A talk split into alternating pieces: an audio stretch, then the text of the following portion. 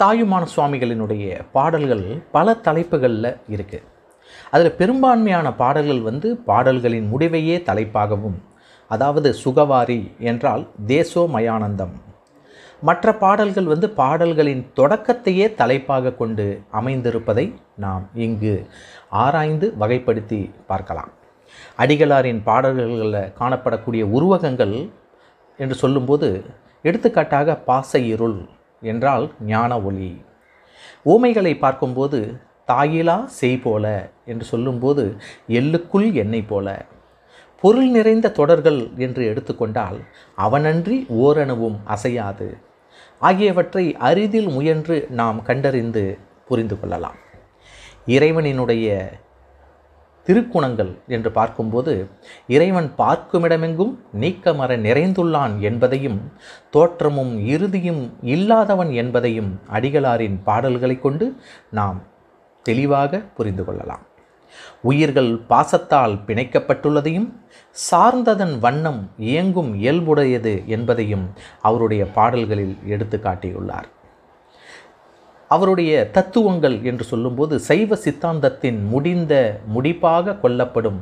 பதி பசு பாசம் பற்றியும் முப்பத்தாறு தத்துவங்கள் பற்றியும் அவருடைய பாடல்களில் நாம் சைவ சித்தாந்த புலமையை அறிந்து கொள்ளலாம்.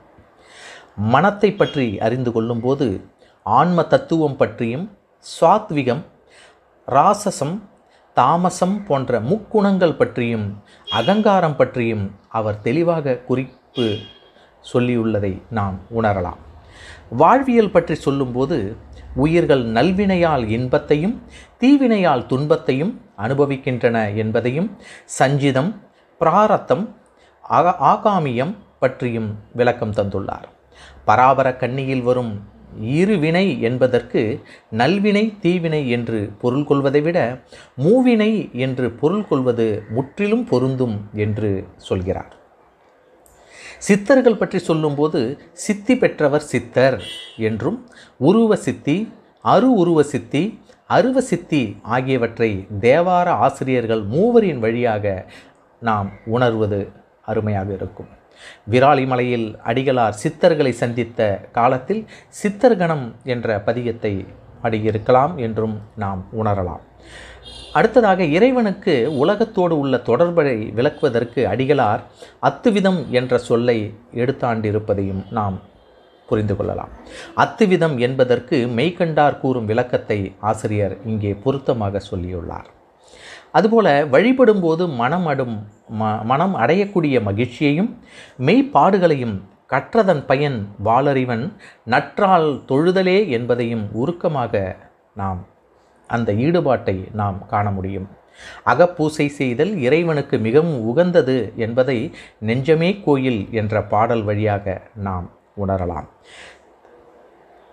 தாயுமானவரனுடைய பராபர கண்ணியில் பராபரம் என்பதற்கு ஆசிரியர் ஒரு விளக்கம் தந்துள்ளார்.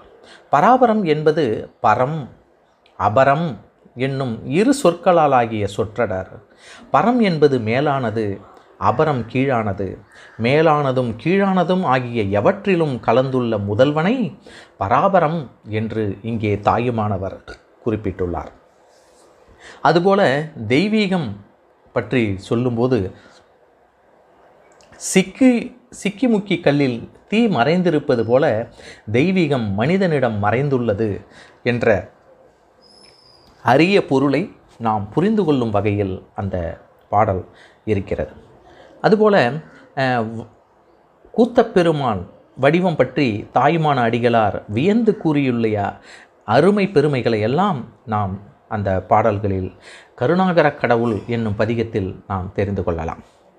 இதுபோல தாயுமானவரனுடைய பாடல்களில் மூழ்கி திளைத்து அவருடைய பெரு வாழ்வையும் வாக்கையும் அழகு தமிழில் தேனாய் இன்னமுதமாய் தித்திக்கும் வகையில் அவருடைய பாடல்களையும் அவருடைய அந்த பாடல்களுக்கான உரையையும் நாம் தெரிந்து கொள்ளும்போது இந்த நூல் ஒரு தத்துவ பேழை ஒரு ஆன்மீக களஞ்சியம் என்பதை நாம் நிச்சயமாக உணருவோம். நல்லாரை காண்பதுவும் நன்றே நலமிக்க நல்லார் சொல் கேட்பதும் நன்றே என்ற அந்த பெரியோரினுடைய சொல்லுக்கேற்ப பயனார்ந்த அனுபவ உரைகளை கேட்டு நாம் மகிழலாம்.